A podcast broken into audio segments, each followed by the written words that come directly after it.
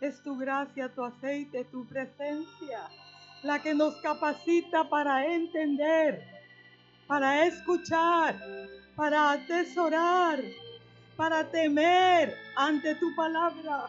Es tu gracia, es tu misericordia, es tu benignidad la que nos conduce al arrepentimiento, la que nos hace ser entendidos, la que nos hace, Señor, volvernos de nuestro camino y de nuestras obras, la que nos hace enderezar nuestros pasos. Es tu gracia, es tu favor, es tu misericordia, es tu benignidad y por tu benignidad no hemos sido consumidos. Es por tu benignidad que estamos en pie. Es por tu benignidad que no hemos perecido.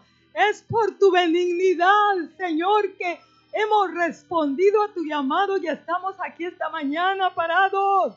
Oh, te agradecemos, Señor, la extensión de tu manto. Oh, la abundancia de tu gracia, tu favor. Oh, Señor, muchas gracias por estar con nosotros esta mañana. Señor, abre tu palabra, abre los corazones, las mentes, el entendimiento. Prepara camino, Espíritu Santo. No permitas que ninguna cosa, Señor, esta mañana sea un estorbo y un tropiezo. Toma tú el dominio y el control, Espíritu Santo, para que cada alma que escucha, que ve esta mañana, pueda ser, Señor, redarguida, pueda ser confrontada, Señor, no por mí, sino por ti. Oh, persuadida, Señor, hazlo por favor. Haz un milagro con nosotros esta mañana y que salgamos de este lugar bendecidos, favorecidos, exhortados, compungidos de corazón, Señor. Pueden sentarse, hermanos.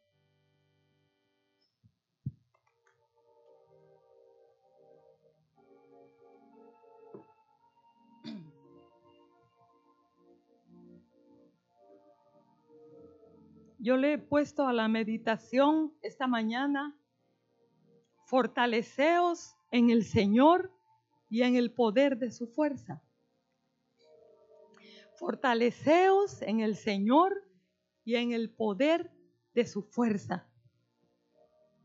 Eh, cuando estaba meditando en este, en esta,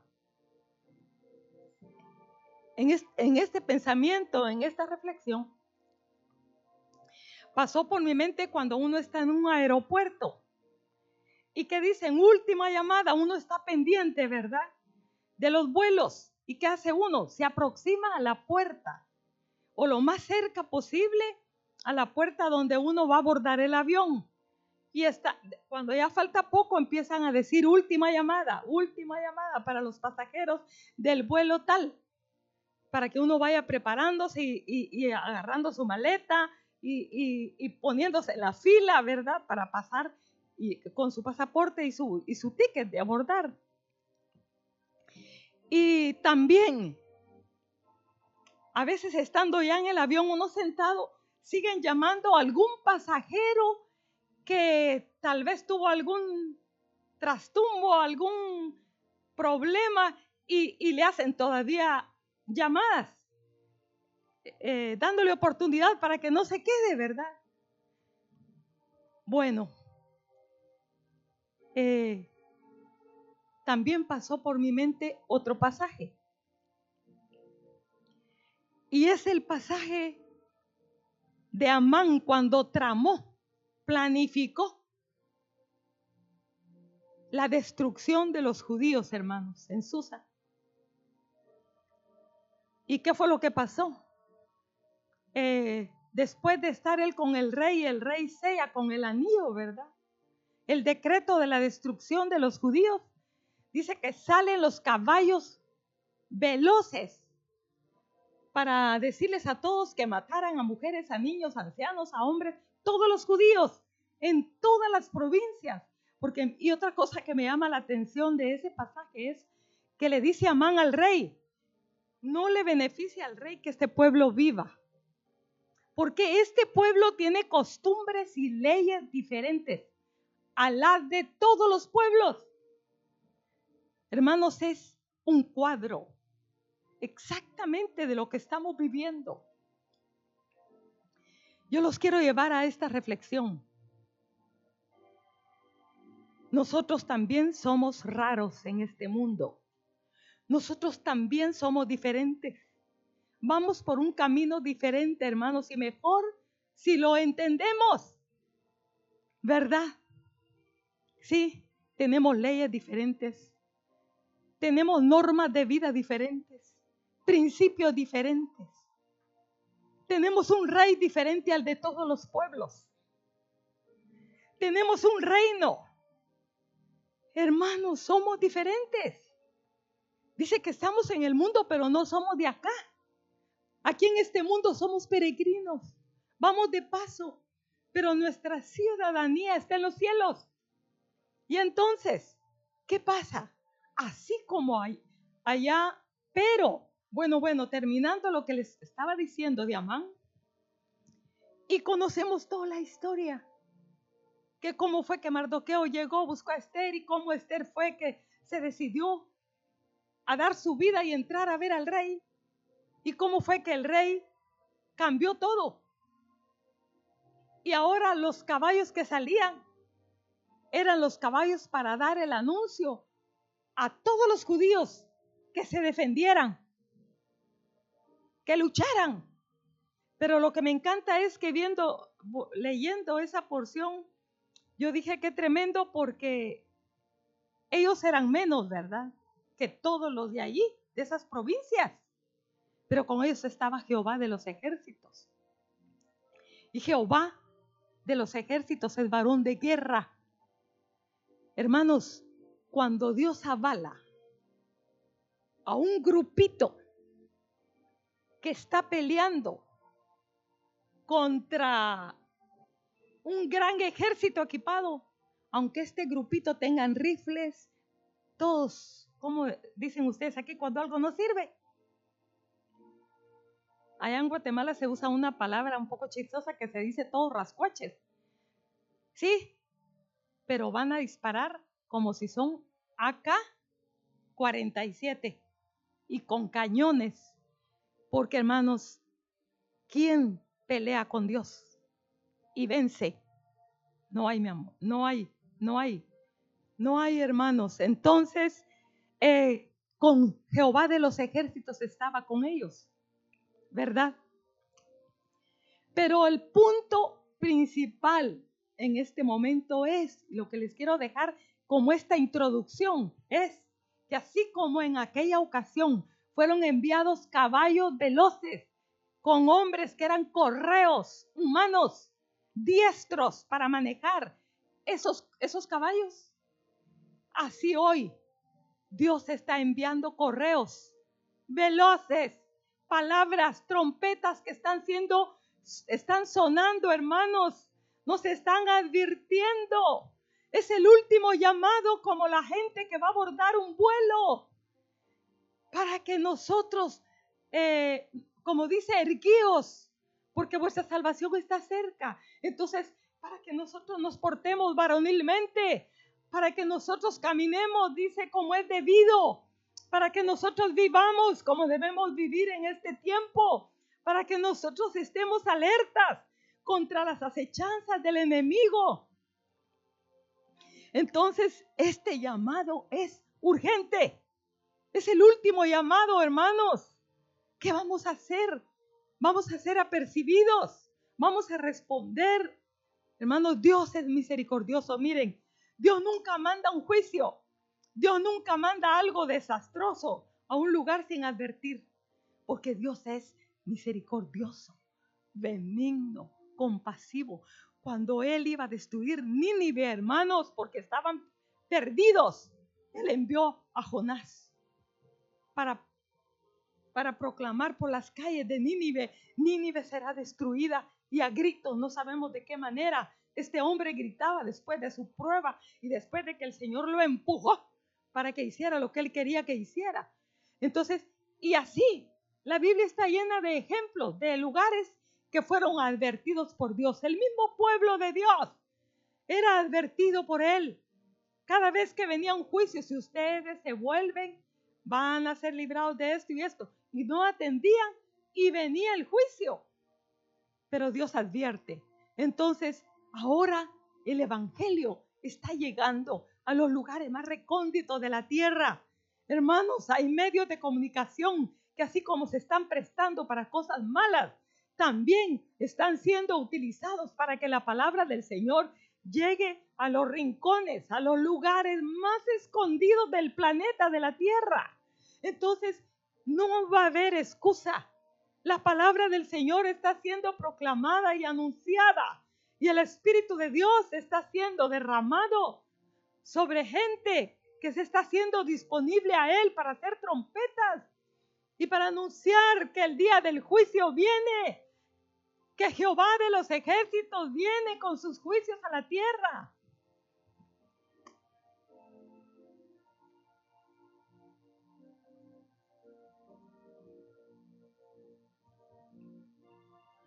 Y vamos a Efesios capítulo 10.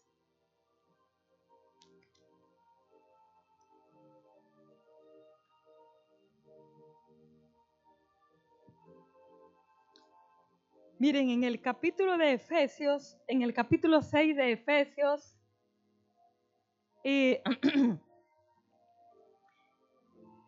tengo yo la cita del 10 al 13. Dice aquí, fíjense que aquí Pablo a los Efesios, en el capítulo,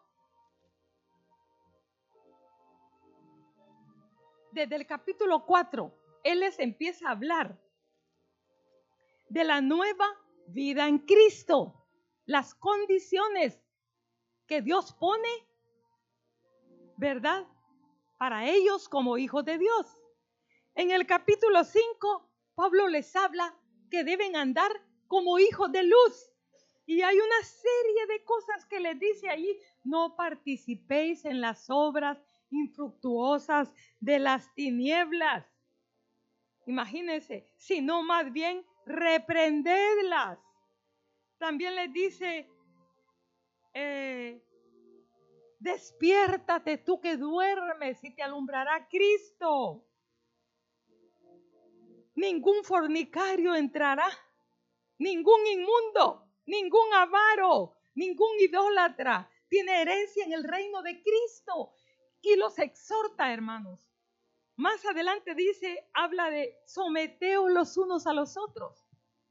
Que los esposos amen a sus esposas, que las cuiden, que, en fin, que las esposas se sometan a sus esposos, que los padres sean especiales con sus hijos, que no los exasperen, que los hijos también obedezcan a sus padres, que los amos sean conscientes y misericordiosos con los, con los, con los siervos, pero que los siervos también sean con sus amos como Dios demanda. ¿Por qué les estoy diciendo, haciendo esta, esta, esta revisión de lo que Pablo les está hablando? Y entonces lo lleva al capítulo 6. Y en el versículo 10, eh, después de todo, todo esto, él les dice, por lo demás, hermanos míos, fortaleceos en el Señor y en el poder de su fuerza. Hermanos, ¿qué les está diciendo? Ustedes no van a lograr todos los requerimientos de Dios. Ustedes no van a lograr mantenerse en pie en este mundo impío si no son fortalecidos por Dios. Ustedes no van a lograr obedecer todo lo que Dios quiere que obedezcan y caminar como Dios quiere que ustedes caminen a menos que Dios los fortalezca. Por eso Él les habla a los efesios y les dice, fortalezcanse en Dios. Por lo demás, hermanos míos, yo les ruego, no sean insensatos, no sean simples. Entiendan, no lo van a lograr. Necesitan a Dios, necesitan su fuerza, necesitan apoyarse en Él, necesitan buscarlo porque no lo van a lograr. Y dice aquí, vestidos de toda la armadura de Dios. ¿Para que para qué? Para que podáis estar firmes contra las acechanzas del diablo. Porque no tenemos, fíjense, la primera palabra que aparece aquí es para estar firmes. Porque no tenemos, ¿qué dice? Lucha contra carne y sangre, sino contra qué. Hay una lista, hermanos. Escuchen, principados no son cualquier demonio. No son demonios, demonitos. No, no, no, no. Principados, potestades, gobernadores de las tinieblas, huestes espirituales de maldad en los lugares celestiales. Y es exactamente lo que está pasando ahora, hermanos. Miren, eh, porque dice también, me llama la atención que dice, gobernadores de las tinieblas de este siglo, pero ¿cómo es posible? Nosotros no estamos viviendo en el siglo de Pablo, pero es que hermanos, ¿saben qué me vino a mí? ¿De qué? Cada siglo, cada década, cada año, incluso cada día, el movimiento de las tinieblas tiene sus estrategias, así como Dios, porque es una imitación, así como Dios tiene su plan para cada país, para cada familia, para cada reino, para cada época, hermanos, así el enemigo. Él tiene su plan, él tiene su proyección, hermanos, él tiene sus ideas, él tiene su gente equipada. ¿Saben una cosa? Estos principados, potestades, gobernadores y huestes son apoderados del enemigo. Ustedes saben, hermanos, ¿qué quiere decir la palabra apoderado? Apoderado significa que una persona que tiene poder a causa de su firma le da un documento a otra persona. ¿Para qué? Para que esa persona pueda tomar decisiones en nombre de esa persona que lo apodera con su firma. Entonces, estas potestades de las tinieblas son apoderados de Satanás, del enemigo.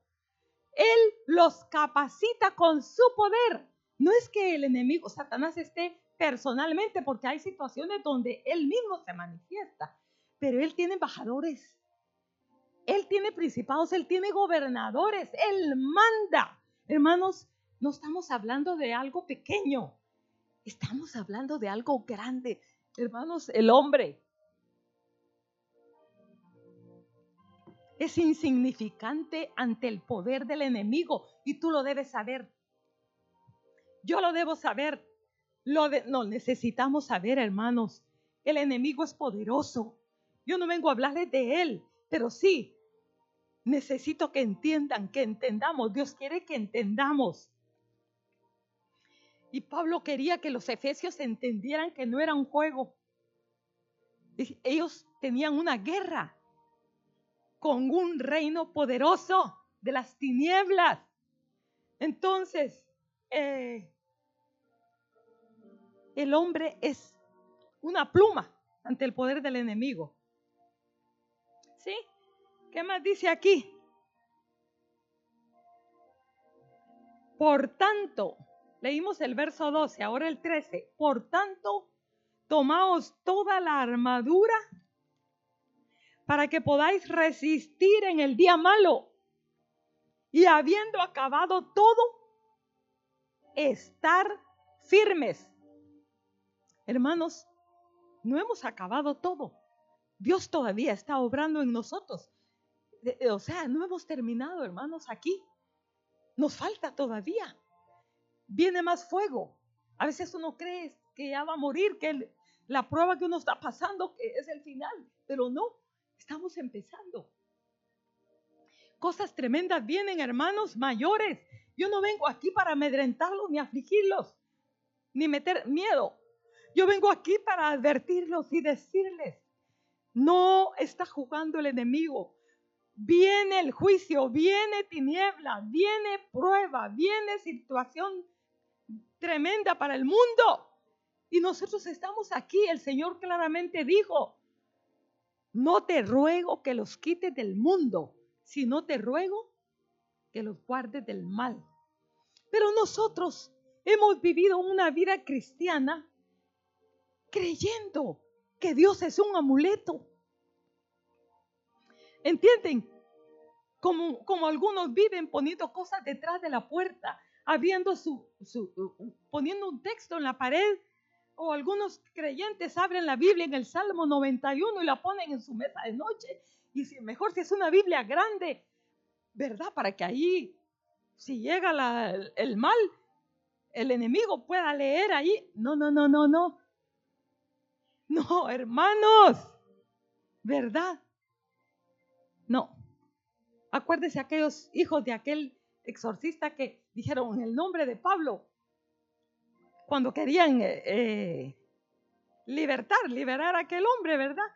entonces, ¿qué fue lo que le dijo el demonio? A Pablo conozco y sé quién es Cristo, pero ustedes, y salieron corriendo de ahí desnudos, porque la lucha fue terrible, porque eran nada. No, hermanos, no, no, no, no, no, no funciona así. Necesitamos caminar con Dios. Necesitamos vivir, caminar, escuchar los requerimientos de nuestro Dios, así como esas personas en el avión. No cualquier persona es que llega con su maleta y ya voy para adentro. No, no, no, no. Hay requisitos, tiene que pagar el boleto, tiene que, y ahora es más grande, ¿verdad? Ir vacunado y un montón de cosas para subir a un avión. Así es aquí, hermanos. Para tener la protección divina hay requerimientos. Para ser fortalecidos en Dios hay requerimientos. No es así nada más porque llevamos el nombre de cristianos. Más nos vale si lo sabemos. Entonces, para resistir, fíjense, hay dos cosas, para estar firmes. ¿Quién podrá estar en pie en el día de su venida? Dice, cuando Él venga y hará fe en la tierra. Todas estas cosas están en la Biblia para advertirnos de que es tremendo cómo vamos a permanecer en pie, cómo vamos a estar firmes con todo lo que viene. Por eso Pablo les dice, entonces sean entendidos, no lo van a lograr. Fortalezcanse en el Señor y en el poder de su fuerza, no en su fuerza, sino en el poder de su fuerza. Vamos aquí, ese es el punto uno. El punto dos que tengo es, lo primero que Dios hace, porque Él quiere fortalecernos, hermanos, para poder ayudarnos, para poder fortalecernos, hermanos, es desbaratar todo lo preciado, todo lo que para nosotros es de valor, todo lo que nos hace perder la confianza en Dios, a todo lo que estamos aferrados, herencias, riquezas, amistades, contactos. Eh, ¿Qué más les puedo decir? Eh, sistemas políticos, gobernantes de las naciones, en quien ponemos nuestros ojos. Este nos va a ayudar, este nos aliviará, este será mejor. Y qué desilusión, ¿verdad? Viene uno y decimos, este sí, este sí vamos a tener alivio y este falla. Y viene otro, eh, no, es ahora sí. Y uno tras otro, hermanos. Es una tristeza. Y entonces, ¿en qué vamos a tener depositada nuestra confianza? Entonces, lo, lo que hace el Señor, lo que Él está haciendo, es desbaratando. Desbaratando todo muro fuerte. Oh, hermanos. ¿Cómo les digo? En Malaquías dice, cuando Edón dijere, nos hemos empobrecido, pero volveremos a edificar lo arruinado, así dice Jehová de los ejércitos. Ellos, ¿qué dice?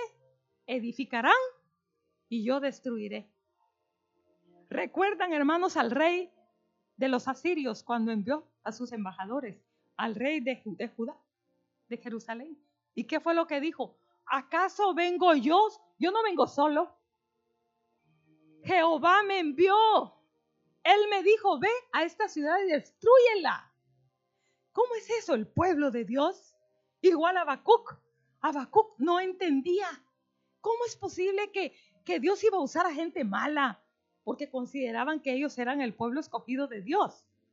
Pero hermanos, Dios no va a avalar la maldad la iniquidad en su pueblo, aunque sea su pueblo llamado. ¿Entienden, hermanos? Entonces, eh, Dios va a destruir, como dice Isaías, los cedros del Líbano, altos y erguidos, ¿verdad? Serán traídos abajo. Los montes, ¿qué más dice? las pinturas preciadas de qué? De, de Tarsis era. ¿Sí?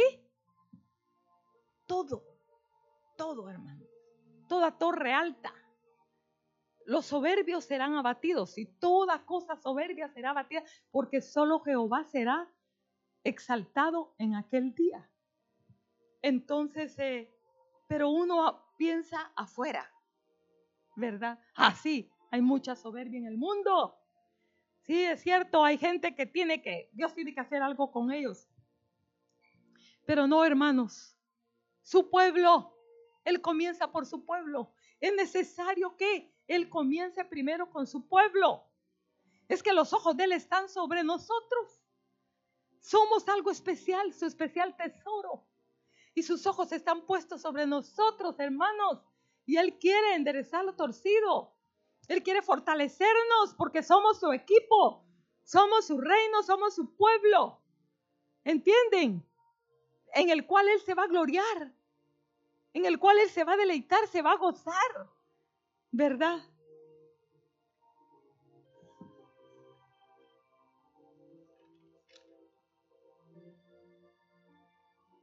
Dice aquí en Isaías 9:8, en adelante dice, el pueblo soberbio dijo, los ladrillos cayeron, pero edificaremos de cantería.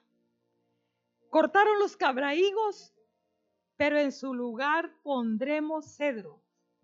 Esto habla de que Dios desbarata una cosa en nuestra vida. Entonces uno dice, bueno, me, me falló esto, pero yo voy a salir con esta. Pero no tomamos en cuenta a Dios. Y no nos damos cuenta que el que está, el que está derribando ese proyecto, esa cosa en nuestra vida es Dios. Es Jehová de los ejércitos que está peleando con nosotros, que nos está celando, porque Él nos cela, porque somos de Él, hermanos. Y dice, cuando dice no améis al mundo ni las cosas que están en el mundo, porque Él es celoso. Y si vamos por otro camino, Él va a extender así y nos va a jalar. Y en ese jalón hay dolor, hay destrucción, hay sufrimiento, hay desolación. Pero recuérdense que Dios trabaja así. Primero destruye, primero derriba, primero limpia y después llena, fortalece, edifica. Porque ¿qué dice? Un vino nuevo no se pone en odres viejos, porque se rompe el odre y se derrama el vino, sino que el vino nuevo dice que se ha de poner en odres nuevos, porque ni una cosa se rompe ni la otra se desparrama, ¿verdad? Entonces, es la manera como Dios trabaja, hermanos. Y Él lo está haciendo en ustedes y en mí, en nosotros y en todo el pueblo alrededor del mundo. ¿Sí? También en Isaías 30, en el versículo 15 en adelante, dice que dijo el pueblo, nosotros huiremos en caballos y sobre corceles veloces cabalgaremos. Y Dios, ¿cómo les dice? Por tanto serán veloces vuestros perseguidores. Hermanos, no le podemos ganar a Dios. Entonces, si queremos ser fortalecidos, hermanos, es el primer requisito. Tenemos que, Dios está acabando con la confianza en la carne. Dice que es maldito el hombre que confía en el hombre y aquel que, que confía en Egipto será como la retama en el desierto que cuando sopla el viento solano será desarraigada. Porque Dios aborrece eso. ¿Saben por qué? Porque eso es como quitarle su lugar. Entonces solo Él va a ser exaltado, solo Él es poderoso, solo Él es el rey de reyes, solo Él es el Señor de los señores. Él sí quiere ayudarnos, hermanos. Él quiere ayudarnos. Pero Él va a derribar entonces todo. Otra historia que pasó por mi mente es lo del barco Titanic. El, el, creador, unos dicen que fue el capitán el que lo piloteó, otros dicen que fue el, el, que, el creador del barco, el, el, que lo, el que lo, el creador, ¿verdad? Pero bueno, el dueño del barco, y su padre era también constructor de barcos y tenían una empresa, pero él fue el que dijo, este barco ni Dios lo hunde. y yo leyendo la historia, yo dije, en el momento que este hombre dijo eso, sepultó a toda la gente que iba en esa tripulación. Es como dar el, edicto de la muerte, ¿sí? Ya todos llevaban, en ese pase, como dicen, es parte del paquete, ¿verdad? En ese pase, hermanos, de abordar de ese, de ese barco, ya iba al final muerte por la declaración de ese hombre, ¿verdad? Ni Dios lo hunde. Hermanos, si Dios escucha, no solo lo que sale por nuestra boca, sino lo que pensamos por eso debemos temer cómo andamos, cómo, cómo hablamos, cómo caminamos, porque Dios es todopoderoso. Y saben una cosa, hermanos, y al final de ese, esa, ¿cómo se dice? que lo que pasó con ese barco? Naufragó. Al final de ese naufragio, este hombre se salvó. ¿Van a creer? No murió él se tiró al final, ¿verdad? En una de los de las cosas que estaban ahí para para salvamento. Pero tuvo una vida desdichada. Cayó en una depresión que no se pudo levantar todo el resto de su vida. Murió como a los 74 años de un eh, de un eh, derrame cerebral. Entonces, apartado de la sociedad porque era un poco aislado, era un poco, la gente lo veía mal, había resentimiento en él. Muchos le echaban la culpa a él, ¿verdad?, de las muertes de sus parientes. Y luego los medios de comunicación arruinaron su reputación.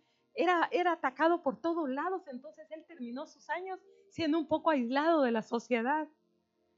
Una cosa triste. Oh, hermanos, no es cosa liviana meterse con Dios. Dios es celoso de su nombre y Él hace prevalecer su nombre, hace prevalecer su dominio sempiterno. Él es el rey de los reyes y señor de los señores. Él gobierna arriba, en la tierra y debajo de la tierra. Y tú y yo necesitamos saberlo. Entonces, ese es el número dos, hermanos, que les quiero dejar, ¿verdad? Y luego, en Isaías también, yo quiero darles esta porción que lo hemos mencionado muchas veces. ¿Qué le dijo el Espíritu de Jehová a Isaías? Voz que decía, da voces. Y yo respondí, ¿qué tengo que decir a voces? Gritaba Isaías, ¿verdad? Que toda carne hierba Urge que tú les grites, que les digas Isaías, porque no saben que toda carne hierba y toda su gloria es como la flor del campo. La hierba se seca. ¿Y qué dice? La flor se marchita, porque el viento de Jehová sopló. Ni siquiera manda su brazo, el viento, solo un soplo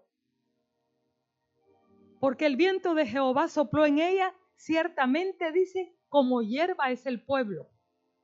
Ahí entras tú y yo.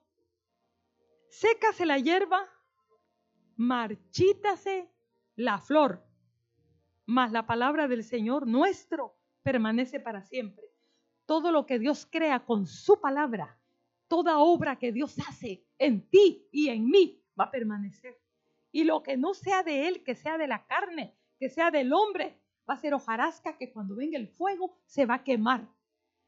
Pero la palabra del Dios que dijo en el principio, sea la luz, y fue la luz, ¿verdad? Que produjo las aguas, los seres vivientes en la creación, en el inicio, hermanos. Ese mismo Dios, esas palabras que han salido de su boca, dice la palabra, hermanos, que la palabra que él que sale de él con propósito, palabra de vida, y aquel corazón que la alberga y la practica y vive, hará aquello para lo cual él la ha enviado.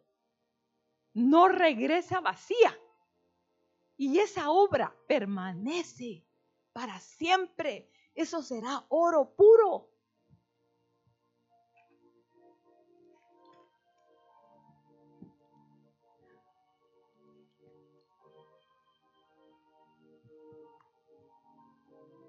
Por medio del fracaso, hermanos, Pedro aprendió. En aquella ocasión Pedro le dijo,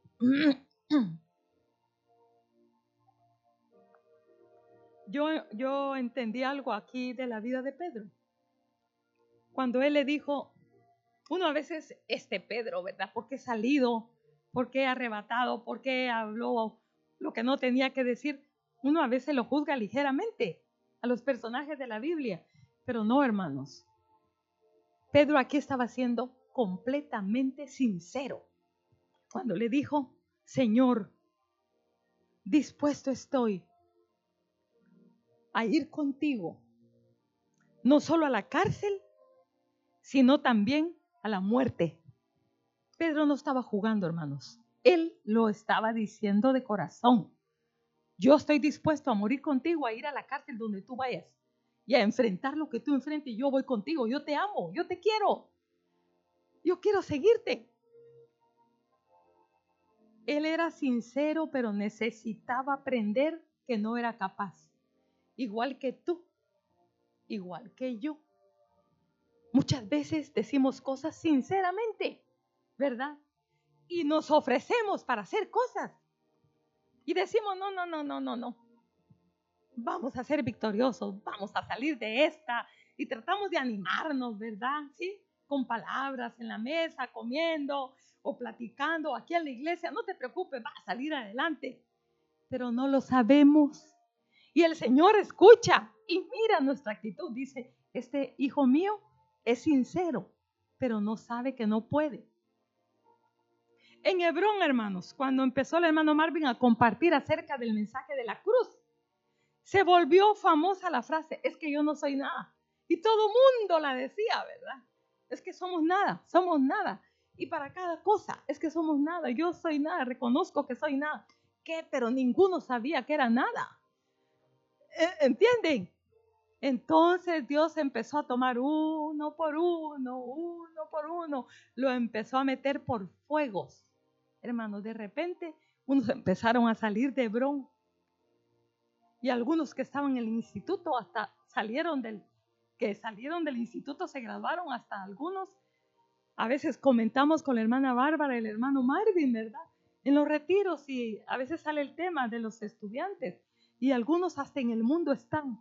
Oh, hermanos, porque no son las muchas palabras, no es el mucho conocimiento, aunque es importante es importante, fíjense, que busquemos al Señor y seamos diligentes.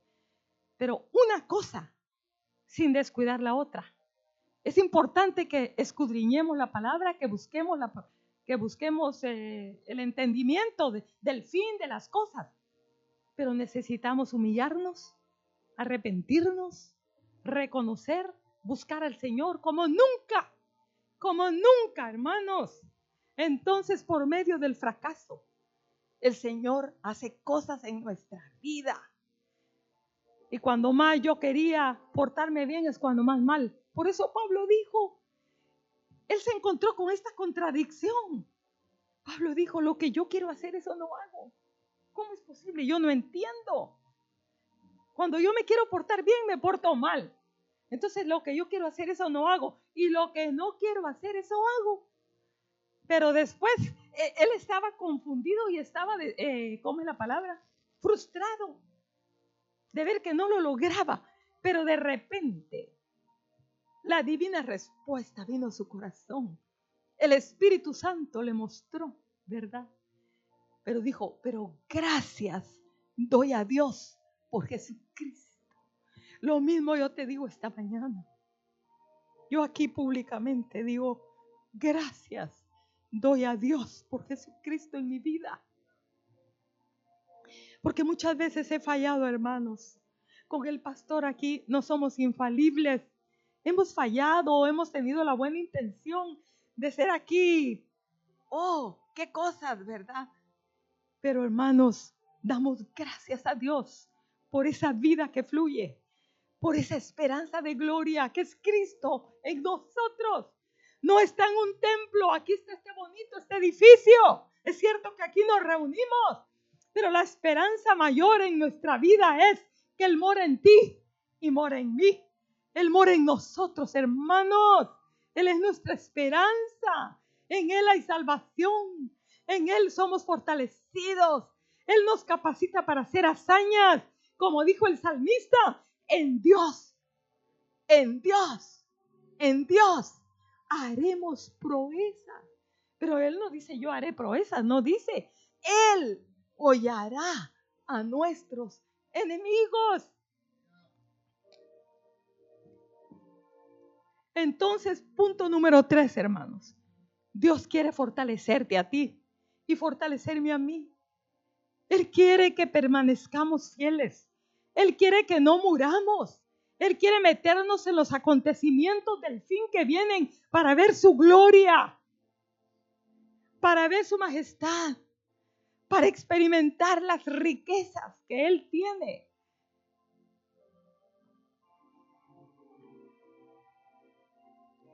Entonces, pero nosotros tenemos que hacer nuestra parte. Dios siempre hará la suya. Dios no falla. Dios siempre estará allí. Dios será fiel, hermanos. Nunca te dejará, nunca me dejará. Pero nosotros, Dios jamás va a hacer lo que te corresponde hacer a ti y hacer a mí. Recuerden a Elías. ¿Qué pasó con Elías? después del gran profeta en el Monte Carmelo, trayendo esa gran victoria y viendo ese acontecimiento donde vio la gloria de Dios manifestada y, la destrucción de esos profetas de Baal. Y después con la amenaza de una mujer. ¿Cómo es posible? Hermanos, pueden ver la naturaleza. Es que Dios dejó esa historia ahí, hermanos, para que tú y yo aprendamos, aprendamos Elías, somos grandes cuando Dios es grande. Cuando Dios nos deja, somos, como dice Isaías, como la flor de la hierba. El viento sopla y la florecita se cae y se seca. En la mañana esa flor de las 10. O amor de un rato que le dicen a una florecita que sale en la mañana y por la tarde. Uh, está, ¿verdad? Así en nuestra vida. Y Elías tenía que aprender también esa lección. Yo he visto, hermanos, que después de que Dios hace algo con uno, a veces yo digo, Señor, es mejor humillarse antes que tú vengas. Es mejor adelantarnos a ponernos en la posición que debemos estar. Si estamos un poquito erguidos, levantaditos, Dios se encarga de alinearnos. Dice, este ve, este es como aquel arbolito que uno mira, que, ¿qué pasó con esta ramita? Se va yendo para allá y agarra un lazo el jardinero y la jala y lo amarra, ¿verdad? Para que siga rectecito. Y entonces Elías empezó a huir y le tuvo miedo a Jezabel y a sus amenazas. Y se fue bajo ese nebro y quería morirse. Pero allí Dios envió su ángel. Dios no nos deja en medio de sus tratos, hermanos. Él es cierto que es firme, pero también nos ayuda. Mira, yo lo que solo quiero es ayudarte que tú entiendas que tú solo no puedes y que si hago algo contigo yo, no eres tú. Y le dice el ángel, come y bebe. Y el ángel insiste, porque largo camino te resta. Entonces, uno así está con cualquier prueba, uno dice, no, ya no, no, no. Conmigo no, yo creo que no lo logro. Aquí, aquí termina, aquí, aquí, aquí muero. No tengo la fuerza. No, está bien, Dios quiere que aprendas, Dios, Dios, Dios quiere que yo aprenda, pero todavía no, no ha llegado a tu final, todavía te falta, solo tienes que hacer algo. Yo quiero que tú lo entiendas. Come y bebe porque largo camino te resta. Entonces, ¿qué le digo? ¿Qué es lo que tuvo que hacer eh, este hombre, Elías? Tuvo que comer y beber. Hermanos, tienes que comer, tenemos que comer y beber. O sea que ser fortalecidos en Dios no es cosa mágica, no es cosa de un día, no es cosa de un instante, hermanos. No tiene que ver con tener el nombre de cristianos, sino que tenemos que comer y beber de su presencia. Él dice, yo soy el pan que descendió del cielo. El que come de mí y bebe de mí, que dice, tiene vida eterna. ¿Verdad? Porque ese pan fortalece, porque esa bebida fortalece. Y está la provisión para nosotros, hermanos. Ahí está nuestra fortaleza. Eh, Jacob también fue fortalecido por Dios, pero tuvo que luchar toda aquella noche.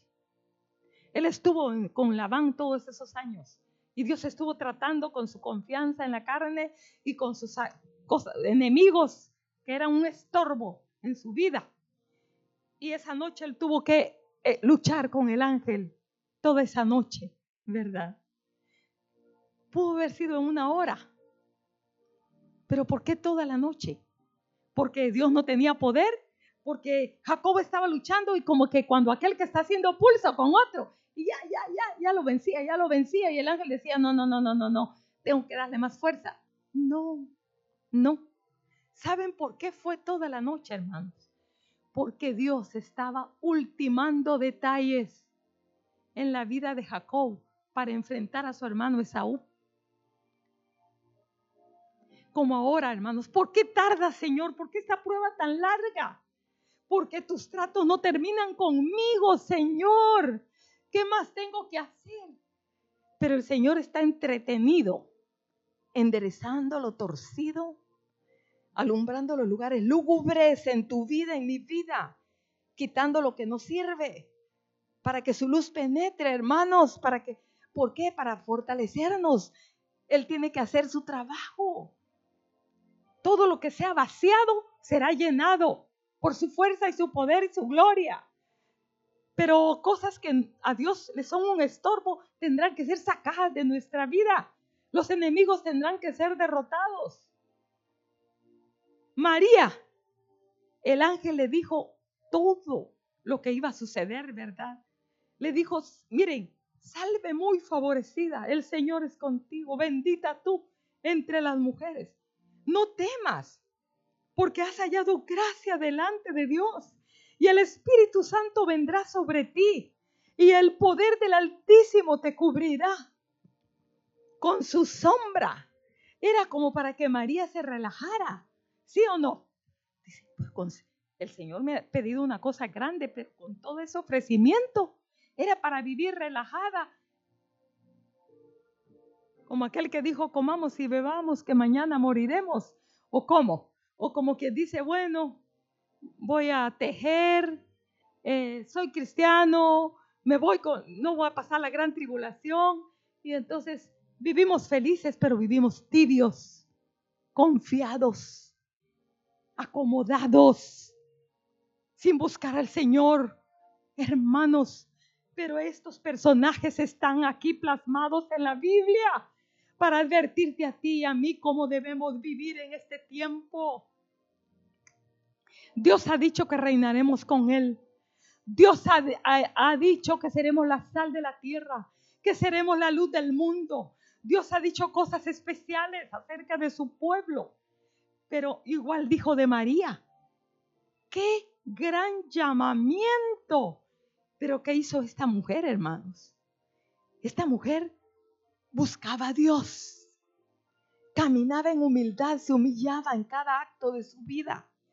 ¿Y qué fue lo que hizo? Me llama la atención que después de eso dice que levantándose María, fue deprisa a la montaña a buscar a su pariente Elizabeth. ¿Para qué creen que fue? Para contarles, tú no sabes, soy afortunada. Ahora mira, tendré cuello, ahora seré diferente. Mm, las mujeres no saben quién es María. Y te tengo que contar todo lo que el ángel me dijo que va a hacer conmigo. No, hermanos. Yo estoy segura y la convicción que vino a mi corazón leyendo esta historia es de que María buscó a Elizabeth, porque Elizabeth era una mujer piadosa que buscaba a Dios. ¿Con quién te estás juntando tú, hermana amada?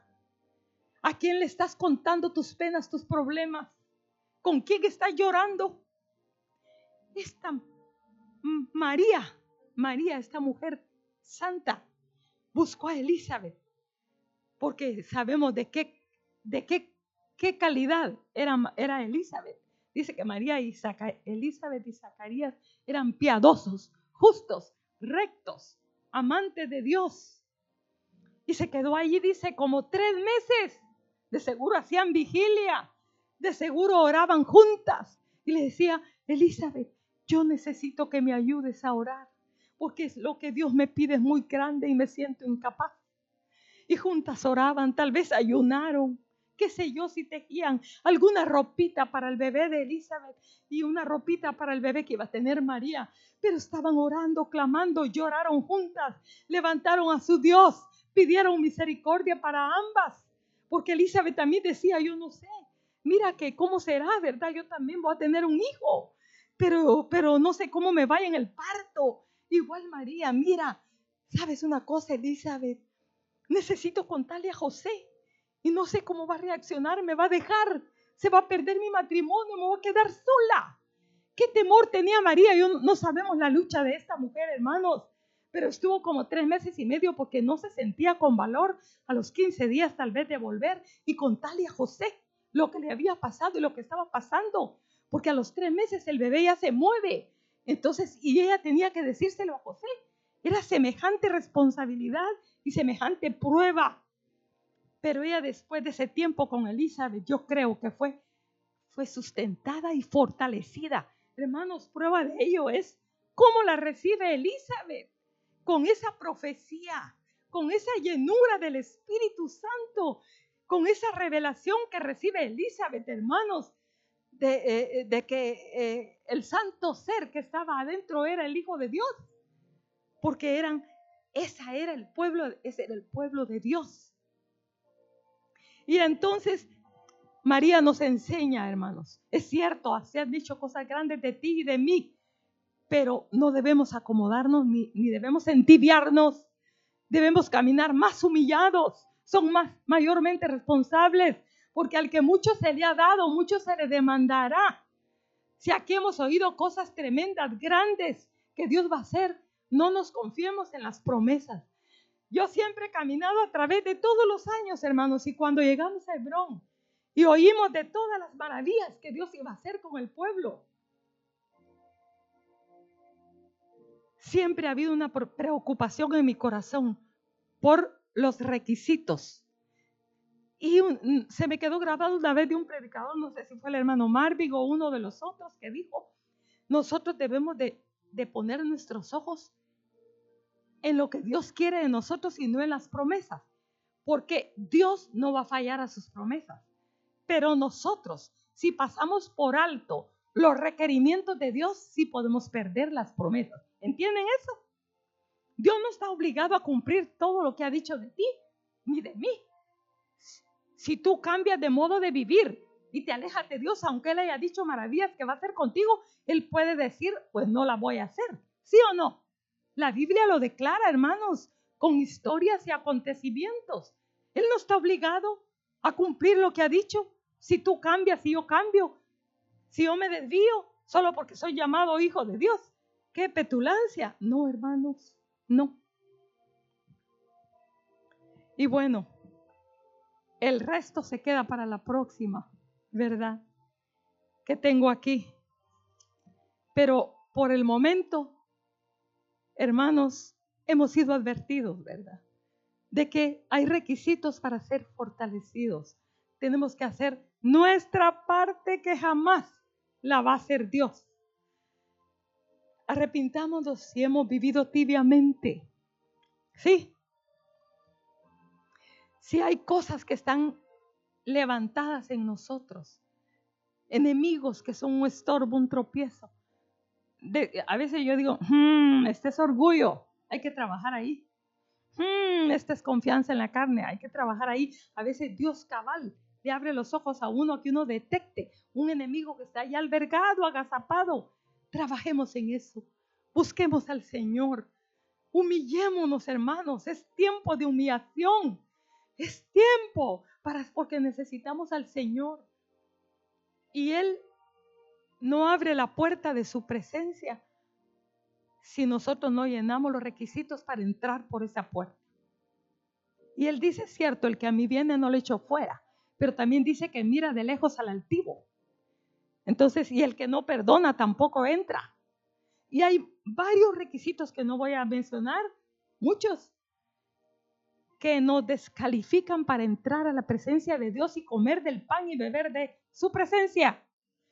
Y es lo que nos va a fortalecer. Sí. Fortaleceos en el Señor y en el poder de su fuerza. Y su fuerza y fortaleza está en Él, en la comunión con Él, en los encuentros con Él. Pero hay requisitos para entrar por esa puerta al trono de la gracia para hallar oportuno socorro. Señor, líbranos del corazón confiado, el corazón ciego que no ve, que no ve su condición, que no ve su necesidad, porque solamente el, que, el necesitado, el pobre de espíritu, entrará a tu presencia y recibirá la ayuda y el socorro. Líbranos del corazón tibio y frío. Señor, la trompeta está saliendo, está sonando el clarín. Señor, danos un corazón que se apercibe, un corazón que no está confiando en su propia justicia, que no está confiando en sus propias obras, un corazón que tiembla y teme ante tu presencia y ante tus palabras. Un corazón que enmienda. Un corazón, Señor, que quiere enderezar lo torcido. Ayúdanos, Señor. Si usted tiene un clamor, levántelo, hermano. Levántelo ahí desde su lugar.